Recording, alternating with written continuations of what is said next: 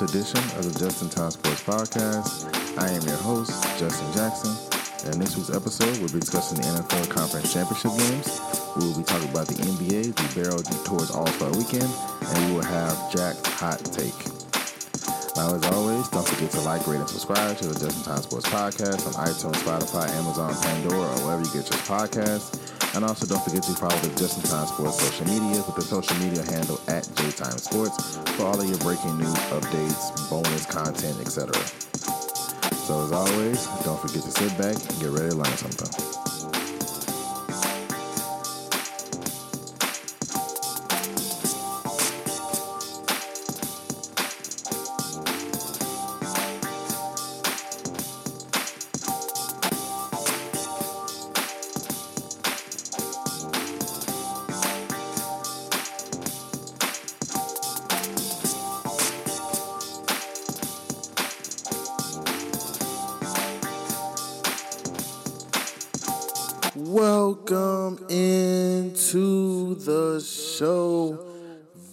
Excited to be with you guys uh, late on a Thursday night, recording after the bonfire, the barn burner of a game between South Carolina Lady Gamecocks and the LSU Lady Tigers. Uh, we'll discuss all that. We'll, that that that's coming up later. I'll tell you right now. That's in Jack's hot take. I'll tell you that right now. That's Jack's hot take. It's my instant reaction to South Carolina and LSU. Um, to me, the two best teams in the country. I know people are going to mention UConn. They don't have Azzi Fudd. Uh, people are going to mention Stanford. That's cool. I've watched them play. Yeah. Um, LSU, I take the Colorado loss out. First game of the year. It's weird. They were had all the pressure on planet Earth to go undefeated, and they lost the first game. It's one of those things like. But we'll again we'll discuss that. I don't you want to get into that right now. We'll discuss that later when we talk about these two teams, and what it could mean totally, and all the other stuff. We'll, we'll discuss that, right? I'm so excited to be with you guys because this is the first show since I began to partner with IMS, Inter- Introspective Media Solutions. Um, it's actually a very good friend of mine, uh, Jai Borski, uh, who you can see on the Hey Jai podcast. Um, and you can see on other the NIT Pod, uh, NIT Pod TV, the um, Hey Jai podcast. He's big into YouTube into media stuff like that. Um, he had a media company. He hit me. He's like, "Hey, um, you know, hey Justin." He calls me Jackson, but hey Jackson, um, I want to partner with you. I have a young company. You have a growing podcast. We can help each other do do this, right? Um, and it was, it was a no brainer for me because um, I wanted to expand, and I, admittedly, I don't have the expertise for it. I'm I'm more of a talker than a doer, um, if you catch my drift. So I didn't have the expertise for it, and he was down to help me with that. So, um, like I said, officially partnered with IMS. Um, so if I say IMS, I'm referring to Introspective Media Solutions. Um, if you want to follow them on Instagram, do me a big favor and follow him on Instagram. Um, let me get the handle. Next, I just saw it. Uh, I am it's at IMS Productions 2023. I repeat, at IMS Productions 2023 uh, is who you would want to follow there. So again, big shout out to him. I've got more exciting news coming as well. If you guys have been uh, you guys have been paying attention, you know that we've gone video. So that is one of the big things I have with IMS is that uh, we're gonna go on YouTube, and I will definitely put the link to the first video um, into the podcast description. Uh, so I'll put it probably at the bottom of the podcast description. So if you want to go and watch the first video, see my face. If you follow me on Facebook, you've seen my face already because it's my Facebook, it's my profile photo on Justin Time Sports. But if you want to see me, hear my voice, hear me in a different setting than just that, than just the audio show, then that is where you would go. Like I said, I'll definitely put the link to the first episode in the subscription to the podcast. All right. So similarly, before we get off into the sports stuff, I'm gonna be I'm gonna I'm, the goal is to do two shows a week. To do a video show with Jai and with IMS, and to do an audio show purely JTS or Just in Time Sports. Um, and so similar to for the popular guys, obviously like Club Shay Shay, not Club Shay Shay, uh, Uncle Ocho Nightcap with Uncle Ocho, Uncle Gil. That is Shannon Sharpe's show with he does he does Undisputed. He does First Take. I'm sorry. Skip Bayless has a Skip Bayless show that he calls the Un Undisputed, and then he has Undisputed. Nick Wright has What's Right with Nick Wright, and then he has um he, call, he always says on the show the TV show. Um, oh my God, First Things First. Um, and so Chris Broussard has him and Rob Parker's show, uh, The Odd Couple, and First Things First, right? And so a lot of times in this business, Stephen A. Smith show and First Take. A lot of times in this business, you have an audio show or a YouTube show or a side show. If your show, and then you have an audio show, you have a podcast, and you have a TV show. Um, so that's kind of what the two things are going to be. You're going to get the show with IMS, um, which would be video. It'll be like the TV show, and then it'll be the audio show that you're getting from me now, the audio podcast. So in the future, you may hear me reference the audio show when I'm on YouTube, or when I'm on the audio show, you may hear me reference the YouTube show. That's what I'm referencing. It's sort of like you know when they Nick Wright in his podcast referenced the TV show. He's talking about first things first, right? So I kind of want to get that business out of the way. Uh, definitely, again, I will put the link to the show in the uh, episode description. Run that up, follow, subscribe, like, share, all that good stuff. Um, and definitely you can see some of my other stuff when I'm in a more of a different setting than you just hearing my voice for 45 minutes to an hour. But now that we got the housekeeping out of the way, we have some big games this weekend, people. We have the conference championship game. Um, it's a dual-edged sword if you're a football fan, right? Because you're in you're in conference championship week. You're looking at the four best teams in the league. You can argue with who you like. I love about the NFL, everything's on the field. There's not a single thing. There's no polls. There's no voting. There's no well. These two teams had the same record.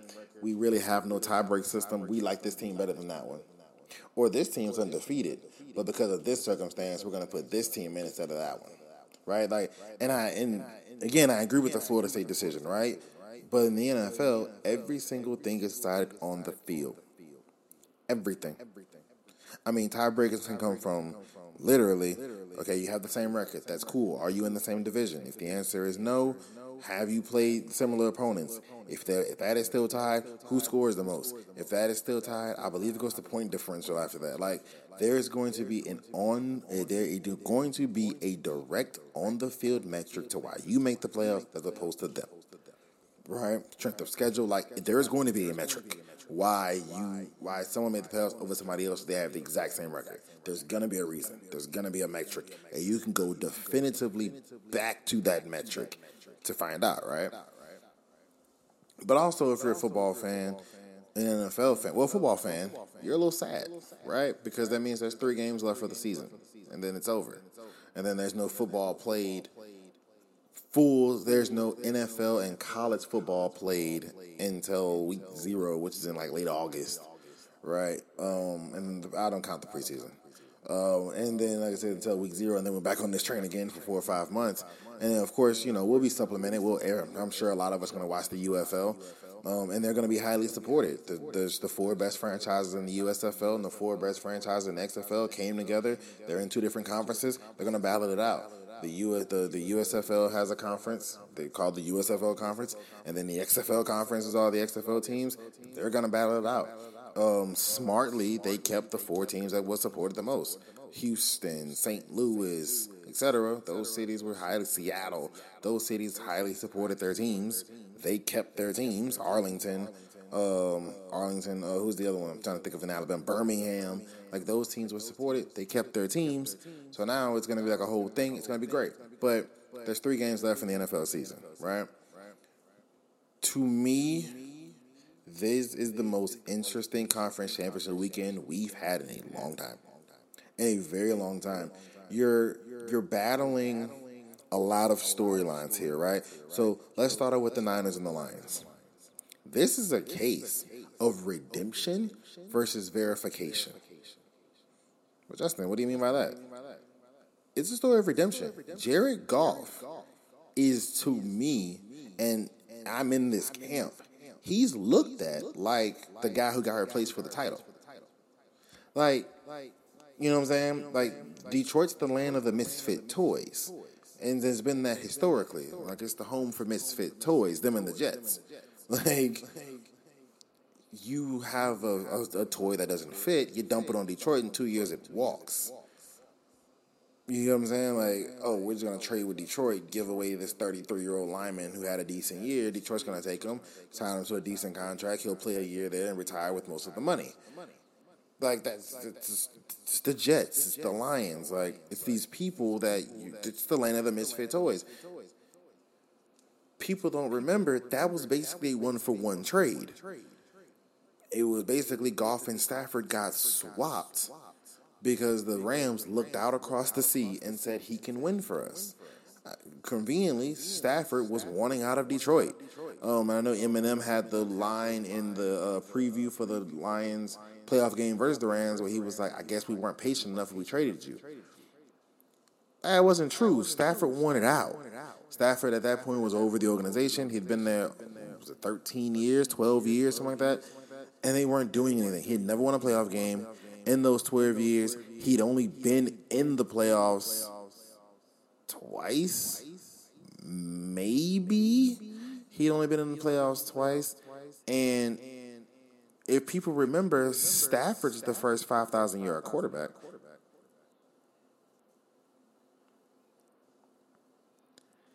Um, if people remember, Stafford's the first 5,000 yard quarterback. Like, he was the first guy to do that. Um, and that was critical in order to develop 5,000 yards kind of being normal for a while there. Peyton, Brady, Brees, Stafford, like all those guys shot over 5,000. Mahomes has gone over it um, yards passing. Stafford was the first guy to officially cross the 5,000 mark. Um, and so the arm talent was always there. His ability was always there. The team wasn't, right? And so that fell back, and then he wanted out. Conveniently, the Rams were looking to move off Goff. They basically swapped one for one. I don't have all the trade details in front of me, but they basically swapped one for one um, in terms of what both sides were looking for because Detroit was looking for a guy they could have young, er, um, and the Rams. Okay, so wow, it actually wasn't a one for one at all. Um, I just pulled up the details. It was the Rams got Stafford for Jared Goff, two first round picks and a third round pick. Went to Jared two first and the third. Went to Detroit. Matt Stafford comes back to L.A. Um, and it was, you know, a rumor that he that Stafford was vetoing people because he had to get extended not too long after that. So he kind of had to control. Like New England was interested, he vetoed. Um, and I think for multitude of reasons. One, we didn't have the weaponry. Two, right after that was going to be right after Brady. Nobody wanted that. Like, you know what I'm saying? That was going to be right after Brady. Nobody was really interested in doing that. Um, so he vetoed New, uh, New England. There was rumor he vetoed LA as well. Um, Chargers were I think we're, uh, we're still in not Chargers. Yeah, Chargers weren't hadn't relocated yet. No, Chargers were there because the Rams were there. Yeah, so he had vetoed uh, Chargers as well. That was another other team that was interested. He vetoed them. He zeroed in on the Rams. The Rams made it happen. Les Snead famously f them picks, and that's how we get Stafford to the Rams. So this whole story of redemption in LA, it's a story of redemption in, in Detroit, right? Jared Goff was traded. His team won the Super Bowl. Dan Campbell had the infamous bite kneecap speech that everybody called him a joke and a meathead for. Jameson Williams is bouncing back from his uh, cancer diagnosis. Uh, was what he's going through. Um, or it might not be. It might not be him. It's another receiver though. It's a young Bama receiver. But Jameson Williams is battling injuries. The city of Detroit in general has parts of it where there's a ghost town, basically. Like no one's there. Um, you've got just a football team that is just they don't do this right. They, they it's just an environment in Detroit that's all about redemption right now, and you he's getting spearheaded by Goff. He's an awesome redemption guy. Dan Campbell was super laughed at his press conference. Aidan Hutchinson, the Michigan Detroit boy himself.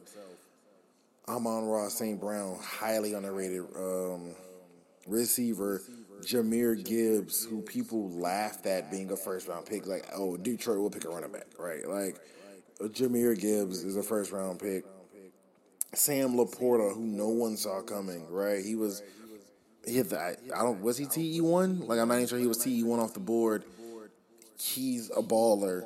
Um, CJ Gardner Johnson, I'm gonna be in that camp. I laughed when he signed in Detroit. I I was like, oh, he went for the money, right? Like, there's no way you go to Detroit. He went for the money. You were on Philly, and probably to get an extra couple of million dollars, you went to Detroit. Don't no harm, no foul. Like it's one of those things where it's like, yeah, it's a couple of million dollars. Like after taxes, extra million dollars you just made doing the exact same job. He's in the NH title game, and Philly fired their coordinators again, or lost their coordinators again, right? Um, and so again, I laughed when Gardner Johnson went there. It's just like it's just a story of back to back to back of just what's going on in Detroit, how amazing Detroit is right now, and how Detroit's on the upswing, right? Um, and so that's the story of redemption. And then on the flip side, San Fran has the story of prove it. And I don't know which is more dangerous, redemption or prove it. I guess we're gonna find out. I don't believe in Brock Purdy. And I'm not the only one. There's several members of the national media that are openly like, that dude ain't it. And it's not the fact that we dislike him. He's a good guy. He's a, you know, he looks like he's a fairly good guy. He still has, want to lose his parents still. Like, no, that's Tommy DeVito. Brock Purdy still lives with his roommate, drives like an old school car, like that was like an older vehicle. Like the dude's a fairly good guy from all appearances, right? His teammates never had a bad word to say about him. They don't even insinuate um, anything bad about him, right? Um, all these things are holding true, and yet I think he's the biggest backpack in the league. The thing about backpack is he's being carried. Um, he played awful for most of that game against the Packers. And because Christian McCaffrey's amazing, they won. Jordan Love went full blown Brett Favre, throws a crossbody pick to Dre Greenlaw, and all of a sudden, Brock Purdy's this amazing person about Niners fans. And I asked something Niners fans, and it's something that I've heard asked, so I'm going to ask my audience. If they, let's, let's just hypothetically, Jordan Love doesn't throw that pick, or Dre Greenlaw drops it, and the Packers pull off a win, you want Brock Purdy to start next year? Seriously. Based on everything we know, Kirk Cousins is available. Russell Wilson's available. You have the personnel to trade and go get a high pick for a quarterback. You got five first round pick D linemen. You have the assets.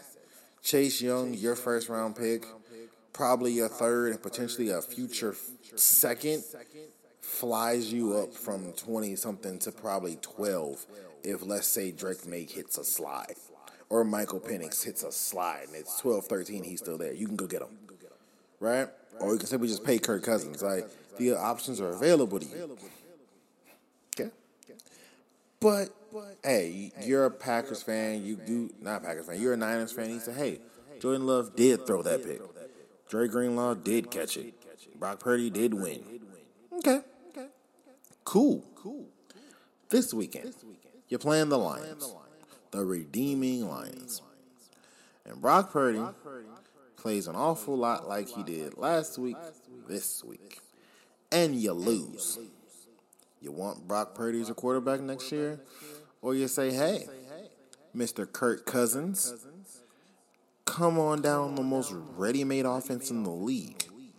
Hey, Mr. Russell Wilson, you want to bounce back? We got something. Because I watched the Rams and Niners game. The game with it was Wentz v. Darnold. Um, Darnold looked like he can play. Now I'm a Darnold. I'm a, I, I like Darnold coming out of school. Correction, I loved Darnold coming out of school. It was never shown in the NFL. He looked like he can play in that Niners offense. It's plug and play, stay healthy, win the game. The problem is his QBs never stayed healthy. Jimmy Garoppolo for years, and then Brock Purdy last year with the elbow. Now Purdy seems to be healthy. So if you get you lose, it's a question mark. You get your teeth kicked in. It has to be a very important question in the building and very important conversation in the building. Uh, Brock Purdy said this year he was told by Shanahan if they get their hands on Brady, Purdy's not the starter. You know what I'm saying? Like, screw a competition, dude. You're not starting. Like, Tom would have to be a joke for him to not be the starter. You know what I'm saying? Like, it wasn't a situation where Purdy can go beat him. Tom would have to be a joke. And so he's kind of accepted the fact he will have competition in his career. If for no other reason, man, it's a highly. Well, Kirk Cousins is deciding how to incentivize anything. He's been getting guaranteed money for the past four or five, six seasons, right? But Purdy's already been through an offseason where he was staring at the fact that he wouldn't be the starter. Why not do it again? Also, Brock Purdy is the cheapest quarterback in the league based on per throw attempt. Like he's making, I think, less than a hundred grand. Or I'm sorry, less than a million, and he's starting in the NFC Championship game, right? So if you go to Kirk Cousins and you say, "Hey, two years, eighty million dollars, seventy million of a guarantee, we'll add some four years, stretch the cap hits out, et cetera, et cetera, et cetera," would you be cool with that? And he says, "Yes, you can put him in your quarterback room because the other quarterback isn't making anything. So based on positional value, the there's actually probably getting a deal at quarterback. Um, and so that is what's going on in San Fran. Like Brock Purdy's fighting for his literal job, and he's fighting for to keep his position. Like I said, it's a story of achievement and a story of respect. If Purdy wins his game and he balls out, you gotta kind of respect him. I would have to respect him, right? The issue that lies in the Lions is that how long, how far does redemption carry you? Because see, the achievement level that Purdy's trying to reach, that's a different level of achievement. That's an achievement level that is historic, right? When you're internally motivated like the Lions are, your internal motivation has to be the top, tippity top, top, because otherwise you'll get comfortable where you are. So, so that's the issue with the Lions is that I can I question um, how hungry they are coming off the two biggest wins in um, city history. And then our other game, our heavyweight fight, our sluggerfest, our boxing match, our brutality. Like this game is going to be a slugfest between the Ravens and the Chiefs. Lamar Jackson versus Patrick Mahomes, Andy Reid versus John Harbaugh. Um, this is going to be one of the more entertaining games you may ever see. Um, and it's it's intriguing for a lot of ways. One, the battle with the quarterbacks, right? You got two Hall of Fame quarterbacks. I'm not being hyperbolic when I say they're both Hall of Fame quarterbacks. Everybody kind of accepted Patrick Mahomes is two rings, two Super Bowl MVPs, two MVPs in general. He could he could walk right now. He's an MVP, and everybody's kind of accepted that. But the interesting part is Lamar Jackson is the MVP. There's only one person in the history of the league with two league MVPs and no Hall of Fame bid. It's the person who can't go into the Hall of Fame because he's an active player, Patrick Mahomes, right? Everybody else to win two MVPs is in the Hall of Fame. Justin White, he made two MVPs. Lamar Jackson is probably a week or so from being on the NFL honor stage accepting his MVP, which would be his second. Um, and so that is that would be tremendous. Uh, this is going to be a tremendous contest at the quarterback position uh, because of what guys like Lamar Jackson can do, Patrick Mahomes can do, and uh, their play callers Todd Monken and Andy Reid have been in their bags uh, this season. So kudos to um, these two quarterbacks for the for the show they're gonna put up, right? And then, but defensively, defensively is where it gets interesting because defensively, you don't really know who has the edge. Now, statistically, it's Baltimore. They're like number one in sacks, yards allowed, and points or something like that for the first time. The defense done that for the first time, I believe, ever uh, but definitely in Ravens history it's the first time they've accomplished such a feat. And so that in and of itself is astonishing because that's usually pressure with four. Like I watched them play Houston. They just they rarely sent a fifth man. Or if they sent a fifth man, he lined up like he was coming to make the blocks go one v one. And then he decided to ultimately bail out of it, and to it was a four v five. But then by that point, air blocks one on one, and there's no help, and the Tech start to get whipped. So, having said all that, right? Having that level of pressure with four people could be a problem because the only times Patrick Mahomes has been blown out is when he's had horrendous uh, offensive line play. See, Super Bowl against Tampa, like the tackles were a joke. And Tampa kept coming all night, right? And so that is the situation the Chiefs have to avoid. They have to getting into a pissing contest with the Ravens D line. Uh, very interested to see how Isaiah Pacheco and Roquan Smith interact on the field.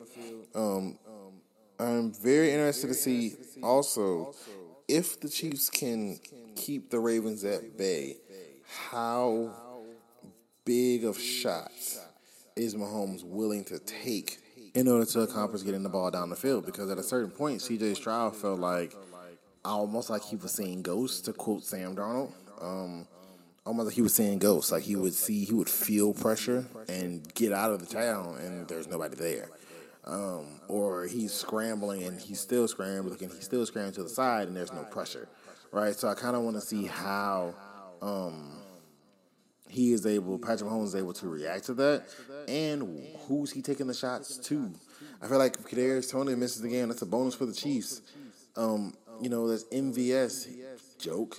Um, uh, Rashee Rice is good, and Travis Kelce's a Hall of Famer, first ballot, arguably the greatest talent of all time. Who's Patrick Mahomes is going to play for? To throw it to who, right? Um, and so that is definitely something to look at there. Um, I'm to go ahead and talk about the Ravens offense versus the Chiefs defense.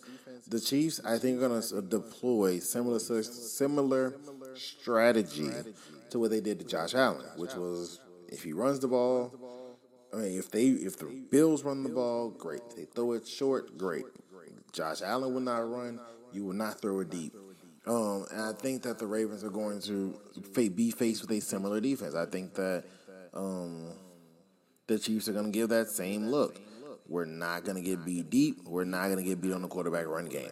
If you pick us apart in the mid range on the short throws, go for it, be my guess. And it's going to cause the Ravens and Todd Monken to be incredibly patient. You're going to have to be. When the team's openly saying you're not going to get the big stuff.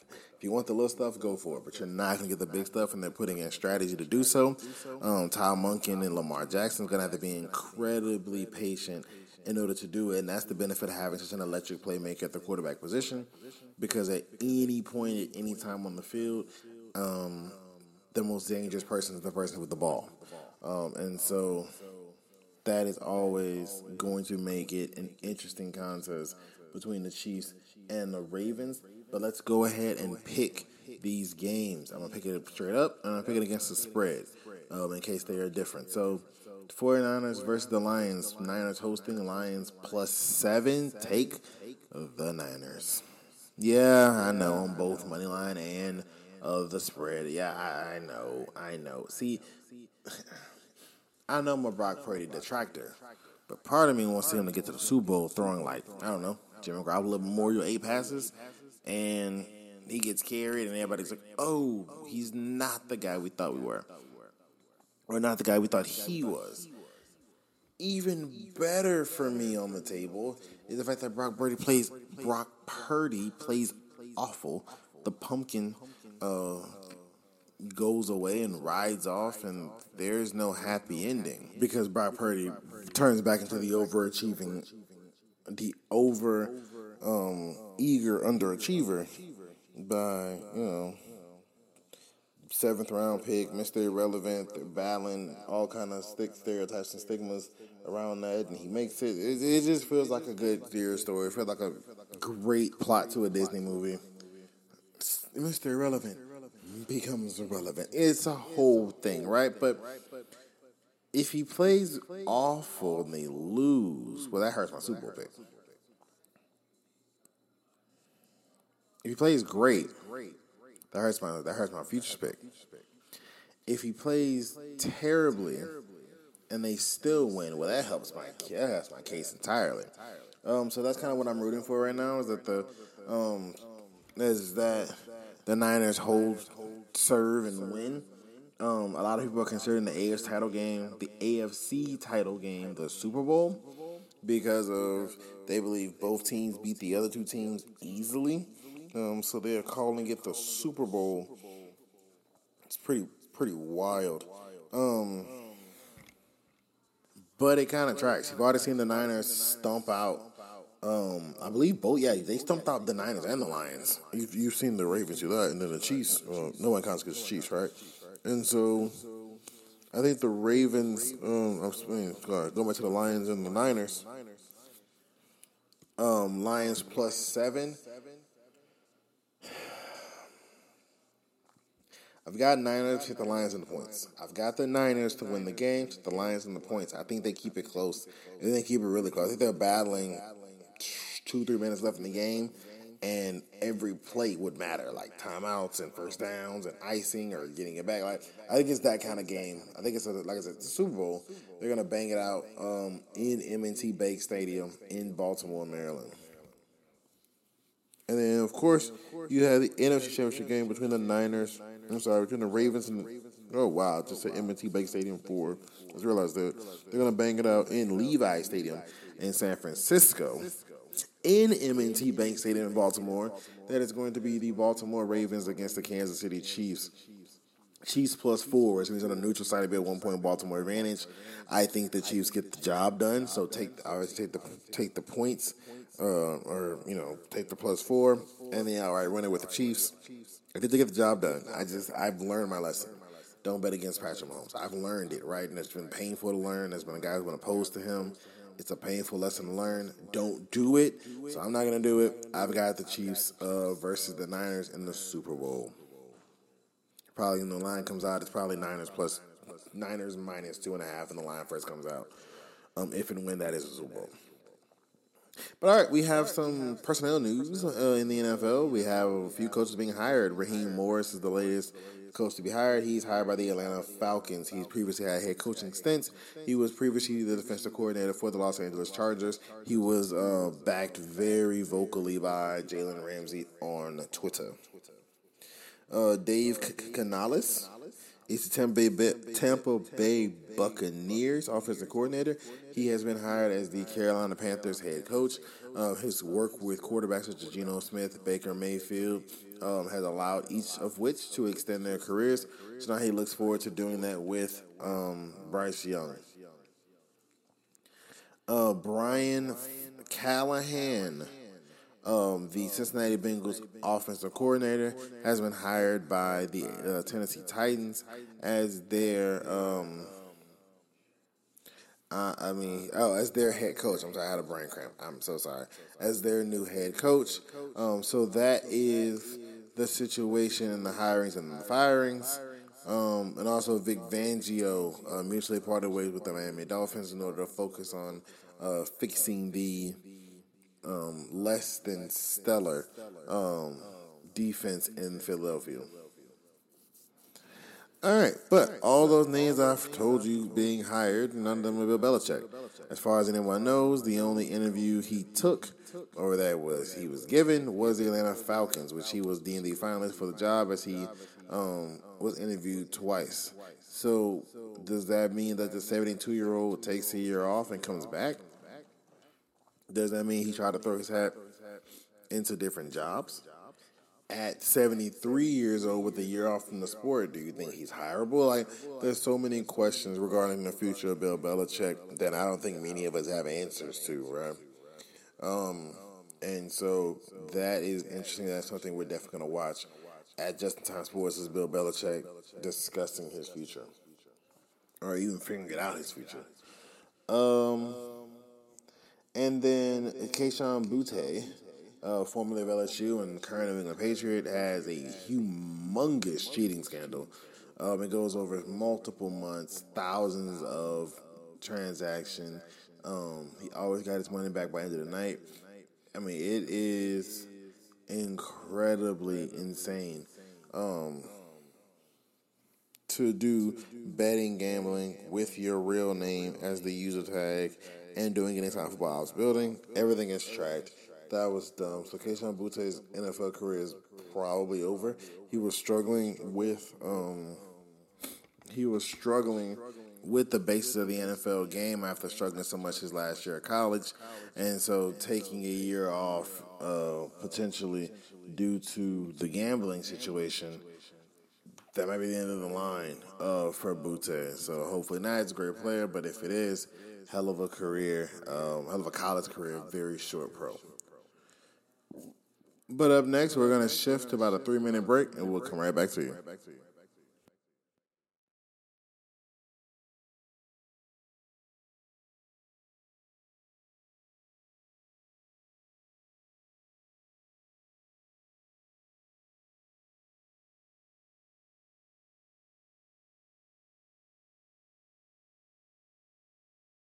Welcome back into the show. A great NFL segment. Like I said, in case you guys missed it, um, the highlights are I've got Niners Chiefs in the Super Bowl. That's pretty much the highlight of it. Um, there's some other personnel news, uh, Bill Belichick stuff. We're gonna go back and, and listen to it. There's the Kayshon Boutte gambling story. That's outrageous.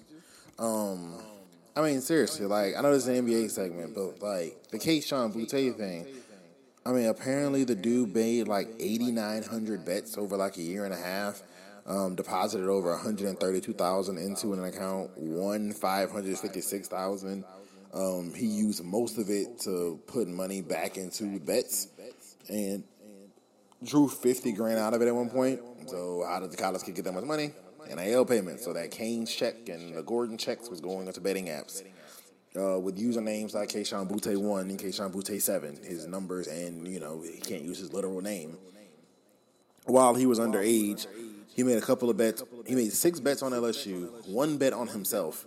Two of the bets came from inside the football facility, and the two bets he made on himself, he didn't hit. Florida State, he was it was like over. It was an anytime touchdown and over 82 and a half yards, and he missed on both. Um, in LSU's worst offensive game that year uh, against Florida State.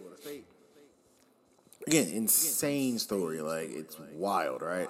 Um, but anyway, on to the NBA. All Star Indiana is close. Oh, and so we have our All Star starters for the All Star game. Uh, this year, reportedly, is going back to the East West Classic format. Um, and so in the West, and I'm starting with the West because they have the highest vote getter, probably for the 15th year in a row.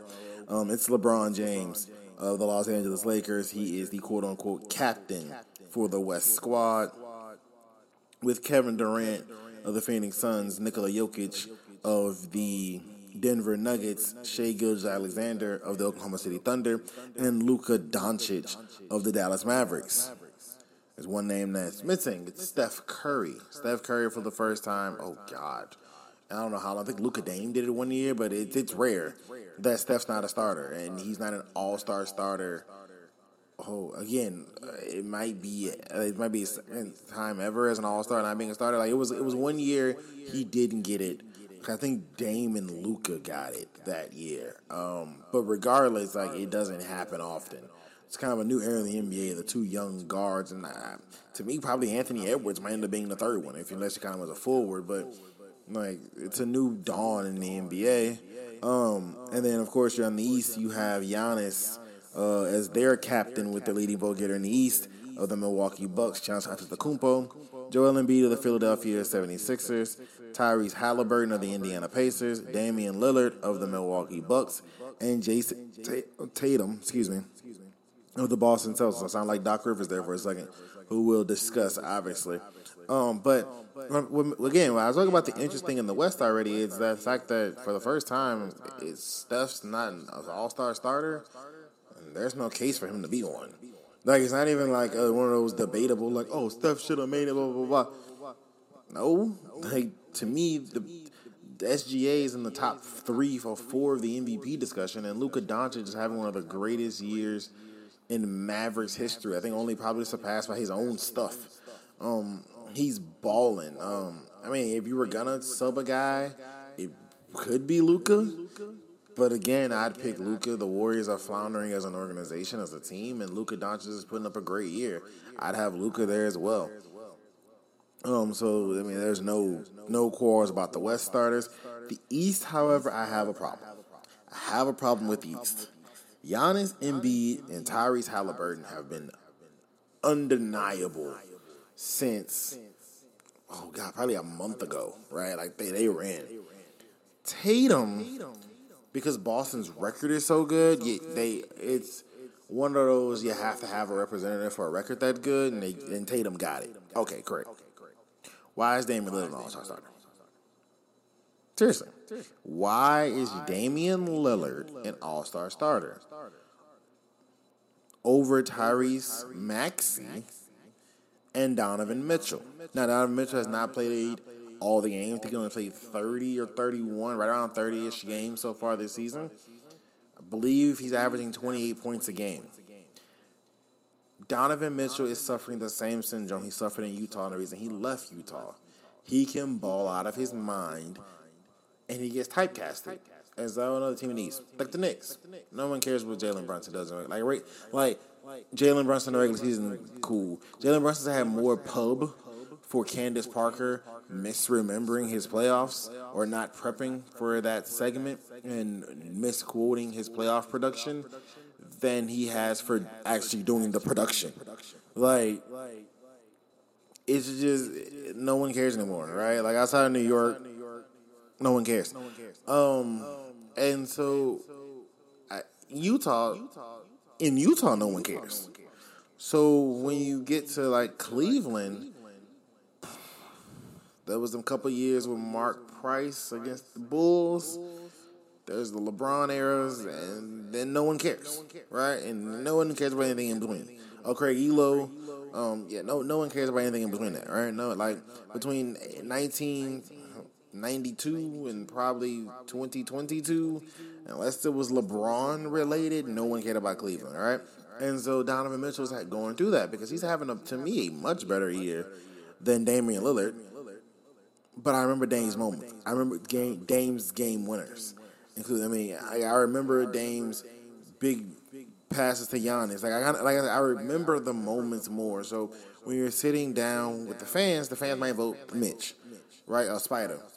But when you get down with the players, the players, the players like, oh, I remember he hit that crazy three. Oh, I remember he hit Giannis on that pass. Like I remember these moments, and it came down to these two. I don't remember nothing of Mitchell.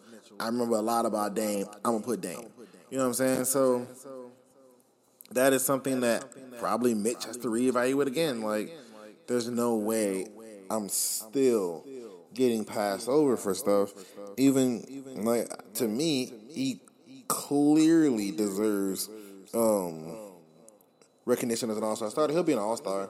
No, no doubt in my mind about it. He'll be an All Star, but it's the fact that he should be an All Star starter and he's not. Um, should bother him and probably going to be a reason why he exits out of Cleveland. But anyway, uh, back to the news of the NBA. We had some trades, some firings. Um, Pascal Siakam has been traded to the Indiana Pacers for Bruce Brown, a couple of first round picks, um, and a future second, I believe. Um, the first round picks are no three first round picks. I'm sorry, it's, uh, Bruce Brown and three first round picks are headed to Toronto for Pascal Siakam.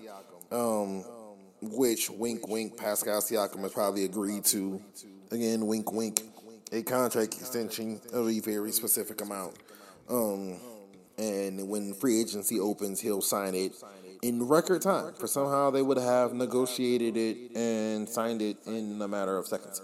Um, but so he was traded there to Indiana, and he and he puts together one of the best fast paced teams in the NBA. They're going to be the best fast break team in basketball. Pascal Siakam at his absolute best is an open floor space runner and a finisher. Tyrese Halliburton at his absolute best is an open floor space passer. Like at their absolute best, they can put a five on the floor that's designed to run and gun. Halliburton, Hield, Pascal, Miles Turner, Obi Toppin. Like it almost doesn't matter who the fifth person is. They're going to run you off the floor. Miles Turner is a very athletic big. He's capable of finishing around the rim, very strong. Got Tyrese Halliburton. I need to say no more. All right, let's about Pascal Siakam's. Uh, Pascal actually leading the league in fast break points. Like he's finishing them, and um, Toronto wasn't that good of a team to get on them in the fast break. So Pascal is one of the elite fast break finishers in basketball, and of course, Buddy Hield is an absolute sniper. Um, so when you've got that situation going on, Indiana has firmly moved out of the play-in contention, in my opinion. They'll be out of it. They won't be dealing with that mess, and that instead, um, they'll end up drawing a three seed and you know have hell on earth to pay uh, in the first round. But if you're Indiana you gotta do what you gotta do. You can't raise Pascal. Siakam go into free agency. You gotta, you know, bring him in, wink, wink, agree with him, uh, in order to keep him around and make sure that he pairs with Burden, with with Halliburton and Hield and um, Turner. And also in some other news, some hirings and some firings. Adrian Griffin was fired from the Milwaukee Bucks after a 30 and 13 start. You heard me correctly. Um, he was fired after going 30 and 13. Very similar to David Blatt in Cleveland in 2016. Adrian Griffin, first time head coach in the NBA. Blatt was a European coach for decades. Um, and he gets fired because of championship expectations. Championship expectations. That level of job, that importance of stress, whatever, is not prepared for you to learn how to coach. It's not. It's not a spot for you to figure out how to coach right? Like if you're if you're a guy like Adrian Griffin was figuring out his little kinks in his head coaching ability while coaching a team that's supposed to win the title. Defense wasn't supposed to be an issue at all, but defense became a problem when the guy coaching the defense all of a sudden is not, you know what I'm saying? The the, the person brought in for the defense, the, the main perimeter person to me is gone in Jrue Holiday and you replace him with an absolute bucket in Dame Lillard. But now, instead of very, very pick and roll based with Jrue and Giannis, you almost reevaluate and want to care Dame's special skills. And Dame's like, look, man, like I'll I'll shoot it. Like if that's what like you know what I'm saying. Like you, have got a guy in Dame trying to adjust himself, and it looks like Dame and Giannis are playing in two different orbits. Like yes, they're teammates, and yes, they'll have actions, but it feels like they're playing two different basketball games. Like if Giannis has the ball, Dame's kind of just there. If Dame has the ball, Giannis kind of just floating around doing stuff. Um, and so they kind of feel like they're in two separate orbits. Um, and to bring those two orbits together, they have hired Doc Rivers. And for the next three and a half seasons, um, he'll be making a total of around $40 million. So over 12 $13 million a year uh, to land Doc Rivers, get him out of the ESPN booth, and to bring him into Milwaukee. Ultimately, I don't think this does what Milwaukee fans wanted to do. Nobody blows playoff leads and sucks more in the playoffs than Doc Rivers. So if your goal is to achieve final success, that's going to be hard to do based on history. I mean, we've seen it at every stop Doc has had. Clippers, Celtics, Magic. It's if it's a lead, three one specifically, look out it's coming crashing down, right? Um, and so that's gonna be interesting to watch. I actually feel bad for Adrian Griffin here. It felt like he got set up. Real talk. It feels like Doc wanted a few months off, and the Bucks really wanted to hire him. So they said, "Hey, we're gonna hire Adrian Griffin. We're not gonna pay him all that much money. We're gonna hire him though. Give him his first head coach job. We're gonna bring you in as a special advisor to him. So that means you're around. The players see you. When you show up, you're not just oh Doc the ESPN guy. You're like an advisor for the team. You know, like the players see you once a couple, a couple, once a couple of weeks. You know, you may sit in on a meeting. You may watch a practice. You, you know what I'm saying? You're involved with the team. They know you. And the agreement feels like whenever Adrian messes up, it's your job. Because as soon as Adrian Griffin got fired, immediately it was Doc Rivers to get the job. Like it wasn't like oh they're gonna have to interview. Like when Atlanta fired um for the guy Quin Snyder got it. It wasn't Budenholzer. Oh man.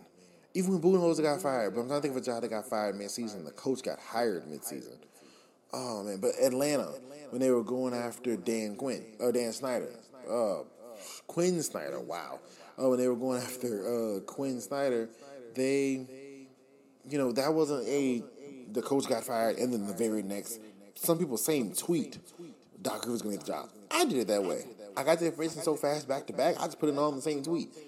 Griffin's fired. Doc's gonna get the job. Like it was, you know what I'm saying. So no one was saying that for real when it first broke, and then two minutes later, Doc's gonna get the job. It's like, yeah, they they set him up right.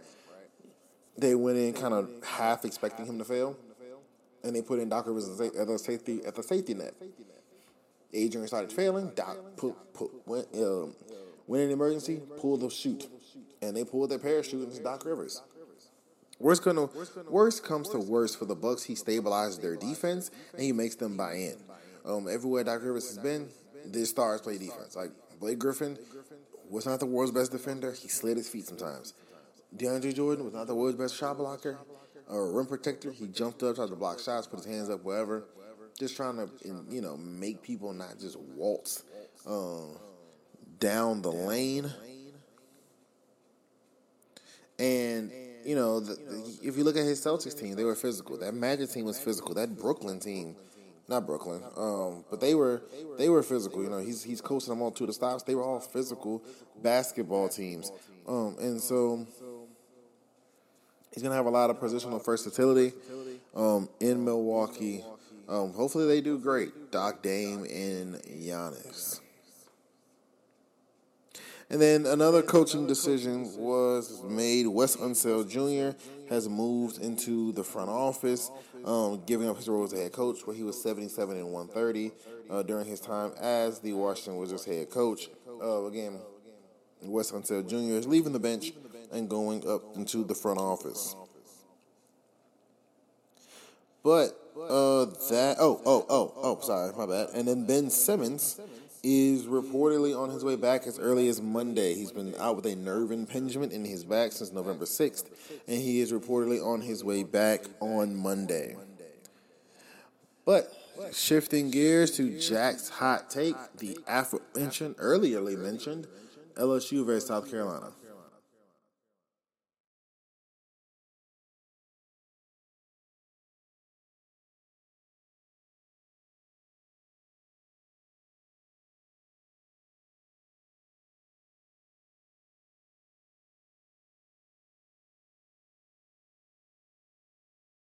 Welcome back into the show. And now we are going to talk about the biggest girls basketball game, the biggest women's basketball game in college athletics every single year. And it's going to be this way until they split. And I said it when they came together. It's going to be the way until they split. LSU versus South Carolina. Kim Mulkey versus Dawn Staley. Like I said, it's gonna that's gonna be the game every year until either Dawn's no longer at South Carolina or Kim's no longer at LSU. That is going to be the game every single year. It delivered again. Great first half of my Lady Tigers. Um, had some sneaky foul trouble. Samara picked up two fouls. Angel had two fouls as well. Um, it says sneaky, sneaky um, foul trouble. But overall, good half. Bad last 40 seconds by the LSU guard, specifically Hailey Van Lith, um, leads to South cutting an 11 point lead to six. Um, they kind of exchange buckets in the third, go back and forth, back and forth, back and forth. And then in the fourth quarter, like Kim Mulkey said, the LSU wasn't tough enough. Um, and I think that they still they still go back and forth, back and forth, back and forth. And then late in the game, you get Angel Reese fouling out trying to save her teammate, and Hailey Van Lith threw another bad pass, or maybe Poa threw a bad pass. I think it was Van Lith. And Angels try to chase it down and picks up her fifth foul, and she's out. And from that moment, the game changes. I don't know what the official score was afterwards. If I had to guess, 12 to 4, 12 to 5 um, run by South Carolina to end the game. Hailey Van Lith, Hailey Van Lith misses a critical three to tie. Uh, Mikaylah Williams was off all night. She shot one for nine from three. Angel was battling with uh, Cardoso, or Cardosa. Uh, can't, excuse me for not pronouncing your name correctly. Uh, the, the the large center for South Carolina. She was battling her all night, giving up both height and weight, uh, blocking her twice. Um, so great night for Angel Reese defensively. She also scored a few buckets. So great night in general. But you know, when you have South Carolina has a pedigree. I mean, that's just plain and simple. And yes, LSU won the title last year, but they were supposed to have Kateri Poole and um, can't think of the other girl, the, the other power, the power, the big. She's not there either. So Aalyah Del Rosario was not even really supposed to get any minutes ever, and she was guarding Cardoso for vast majority of the game because Aneesah had Aneesah Morrow had two fouls and Angel was in foul trouble. Um, but I said the game turned after Angel Reese fouled out. But my hot take is this: these are the two best teams in the country. Period. They are the two best basketball teams in the country. I'm sorry to be the bearer of bad news. Pencil them in the Final Four. Um, they shouldn't be on the same side. So pencil them into the Final Four. They're the best, two of the best teams in the land. And I don't particularly think it's close. Like I said, I know LSU had their three losses, but they're all either KC, not KC, I'm sorry, um, either SC, who is undefeated, weird loss to Auburn, and then Colorado, first game of the year, everybody's watching. LSU has the pressure being undefeated, and they stumble, right? And, you know, no scouting report, et cetera. It's, it's one of those games where you're not okay losing, but if you're to lose, it's that one, right? Like, go ahead and get it out the way. Um, so, congratulations to South Carolina on a hard fought game.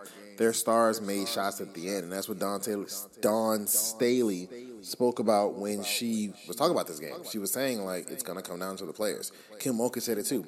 I can't outcoach Dawn. She can't outcoach me. It's gonna come down to our players.